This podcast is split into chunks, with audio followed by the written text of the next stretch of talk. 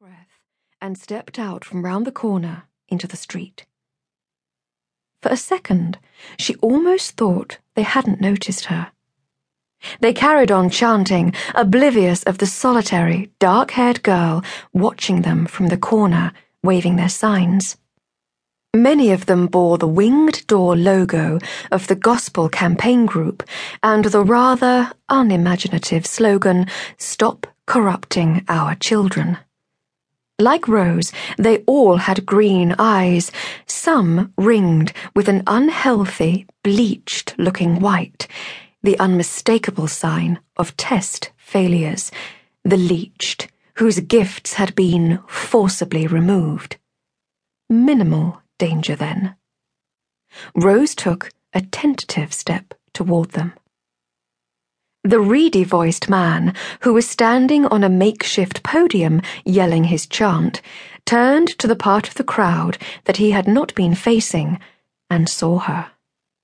His voice trailed off. Everyone else followed his eyes. Within ten seconds, Rose had the attention of what she was quite prepared to believe was the entirety of the gospel. She sighed. Hello, Mr. Greenlow, she said. Would you at all mind letting me through? Stephen Greenlow jumped off his podium and started walking toward her, hands outstretched. Rose stood her ground. Rosalind, Rosalind, he said, in what sounded for all the world like a friendly tone of voice. How are you? How's your schoolwork going? I have a few days off before my test, sir. Oh, call me Stephen, please, he said warmly. He reached out to shake her hand, but she snatched hers back quickly. His eyes narrowed.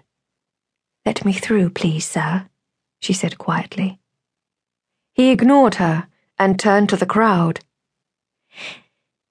This, my friends, is no less than David Elmsworth's daughter. The crowd, unsure what was expected of them, made a hesitant sort of noise. Not quite a cheer, but not a heckle either. Even, indeed, especially in these circles, the name of David Elmsworth was well known. Tell me, Rosalind, he said. What do you think about the practice of contaminating spaces for pure gifted children with Ashkind presence? I think it sounds a lot like integration, sir, and as such is laudable. Only to those who want to hear that.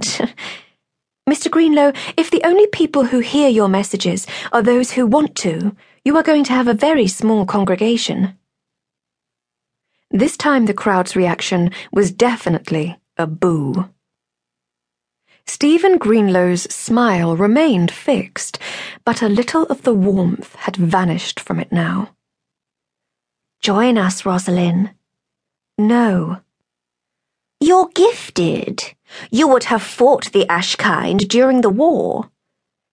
And that would have been a good thing, yes? Me fighting non magicals, one on one, that would have been fair. His face darkened. It would have been a necessary evil. But evil, nonetheless, and then in this hypothesis, I would presumably have accepted the great truce when it came, as your bunch of ragtag extremists has never done. His eyes narrowed you would have your future children attend school with Ashkind. Indeed, as you did yours. I've met your eldest, and he doesn't seem to have been damaged from it. Now, let me through.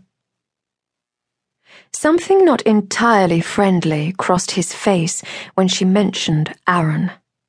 Seeing it, she tried to move forward, but at his signal, the rest of the gospel moved to block her. Let her through, Stephen. They turned as one to see a man standing in the doorway of the department. Rose sighed in relief. He was wearing plain clothes, but his regulation shotgun hung on his belt. The gospel eyed.